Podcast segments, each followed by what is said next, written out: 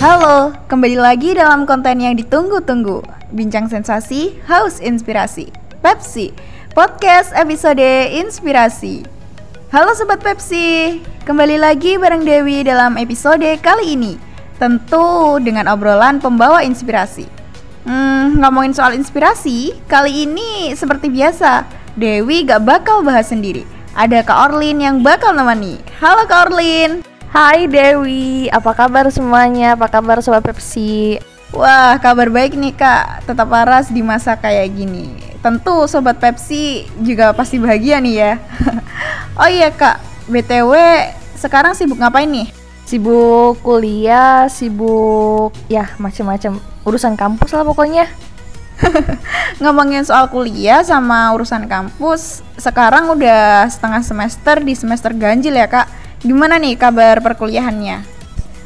Alhamdulillah baik-baik aja sih untuk kabar perkuliahannya dan pastinya makin susah ya apalagi nanti di akhir ada yang namanya skripsi tuh udah harus mikir nih apalagi aku sekarang udah semester 5 Wah, udah mikir skripsi aja nih hmm, Ngomongin soal perkuliahan nih Kak Orlin ngambil konsentrasi penjurusan apa sih? Terus alasannya apa kak?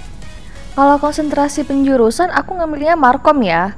Dan untuk alasannya pastinya kalau sebelum ngambil Markom pastinya galau karena di Ikom sendiri kan ada tiga konsentrasi kan ada yang namanya MM, Komdev dan juga Markom. Nah aku punya sih di masing-masing konsentrasi itu interestnya tuh punya gitu. Cuman yang membuat aku yakin kalau aku masuk Markom itu ya selain dari tanggapan orang itu juga dari diri aku sendiri. Aku juga uh, kayak sadar diri aja bukan sadar diri ya lebih tahu diri sendiri aja cocoknya di mana sukanya apa interestnya yang paling besar di mana di situ sih. Oke uh, dari jawaban Kak Orlin tadi aku bisa nangkep sih bahwa Kak Orlin tuh punya pandangan gimana Kak Orlin uh, kemampuannya apa sih terus apa yang harus Kak Orlin lakukan ke depannya gitu Nah, uh, juga nunjukin nih bahwa ada harapan besar juga nih ke depannya aku harus gimana dan aku bisanya apa dan uh, mungkin bakal kerja apa juga gitu. Hmm, Kak, tapi Karlin aware gak sih uh, mungkin Kak Orlin tadi punya pilihan hidup yang kemudian bisa menentukan apa konsentrasi jurusan Kak Orlin sekarang. Tapi Kak Orlin pernah sadar gak sih bahwa nggak uh, semua perempuan nih punya kesempatan dan punya punya kekuatan nih untuk menentukan pilihan mereka sendiri gitu. Pernah sadar gak sih kak? Sadar banget, apalagi eh, nggak uh, usah munafik banget deh. Hmm, banyak banget ya, bahkan kebanyakan dari orang Indonesia ya terutama Indonesia sendiri nih. Uh, mungkin bisa dikerucutkan lagi di daerah tempatku tinggal meskipun terbilang perkotaan tapi masihlah banyak pendatang-pendatang yang dari uh, kota kecil gitu ya uh, suka mengintervensi urusan orang dengan kayak kok kamu ngambilnya ini? Padahal mereka bukan keluarga atau apa tapi maka mereka yang repot seperti itu. Harusnya seperti ini. Nah itu sebenarnya hal-hal seperti itu bahkan mengganggu mengganggu keputusan orang tuaku juga. Jadi orang tuaku juga kepengaruh gitu sama omongan tetangga kadang-kadang. Jadi dan it, dan itu juga jadi beban buat aku. Kadang mereka tiba-tiba uh, kalau istilahnya kayak sidang gitu ya sidang aku kayak iya ya kak. Kenapa kamu mengi kenapa kamu ngelakuin ini? Kenapa kamu pakai gini? Kenapa kamu uh, ngambil ini itu? Nah itu. Dan di situ um, ya aku sadar aku perempuan gitu ya. Tapi jujur aku paling benci yang namanya seksis dan patriarkis. Dan aku pengen gitu untuk semua orang sadar kalau eh, hal-hal uh, hal -hal seperti pekerjaan atau pakaian yang ya kan kenapa aku bilang pakaian? Karena masih banyak banget eh, orang-orang uh, tuh uh, menyalahkan perempuan dengan pakaiannya seperti itu.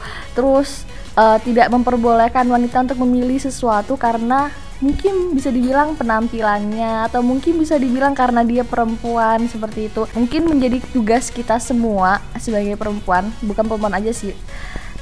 Laki-laki uh, pun juga yang yang pengen banget atau bercita-cita untuk melakukan pekerjaan wanita seperti kayak menyalon, menjadi tukang salon atau sebagainya karena dia suka untuk menghias rambut atau atau bagaimana.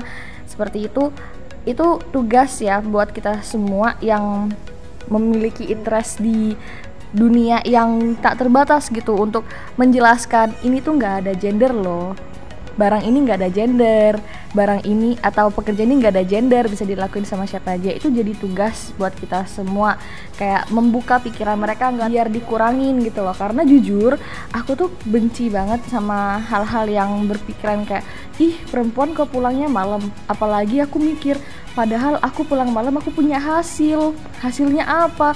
Selain tugasku selesai aku punya beberapa uh, prestasi kayak penelitian dan lain sebagainya dan itu butuh waktu 24 jam tuh kurang gitu loh.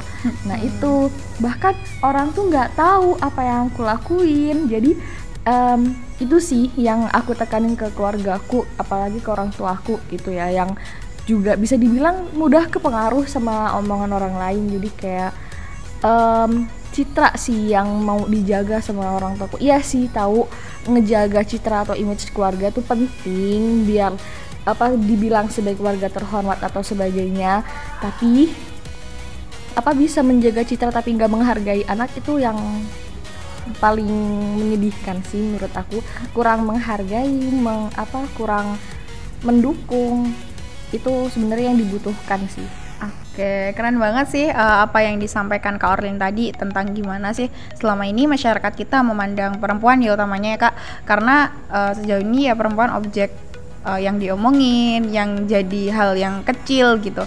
Nah, uh, Karlin tadi juga ngejelasin gimana keluarganya sendiri sebenarnya ya masih dalam budaya itu gitu, masih dalam kultur yang seperti itu gitu. Tapi Karlin sejauh ini bisa loh ternyata ngehadapin hal-hal itu gitu. Bisa mengatasi hal-hal itu.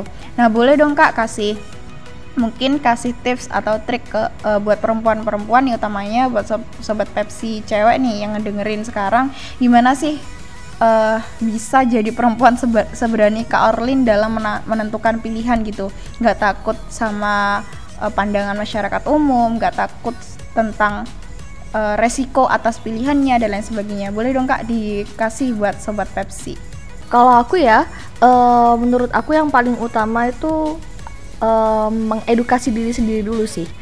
Aku punya pilihan, aku punya pikiran ini, tapi kalau aku nggak mempunyai basic atau nggak pu punya apa ya istilahnya kalau dalam jurnal itu nggak punya uh, referensi atau nggak punya sumber itu tuh kayak cuman pikiran kosong. Dan kalau misalkan diomongin ke orang itu bakalan jadi omong kosong gitu loh. Dan omong kosong yang gak berbobot seperti itu. Dan itu yang gak mudah apa dan itu yang malah bikin orang itu gak nerima pikiran kamu gitu pikiran kita semua gitu.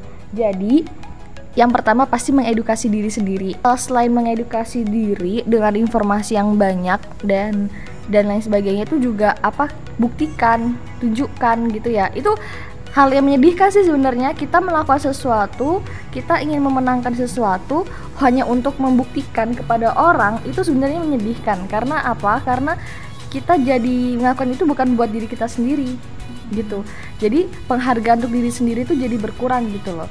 Ya sih emang. Tapi menurut aku itu juga penting untuk menunjukkan ke orang lain. Karena orang lain itu hanya bisa ditutup mulutnya kalau kita udah nunjukkan hasilnya.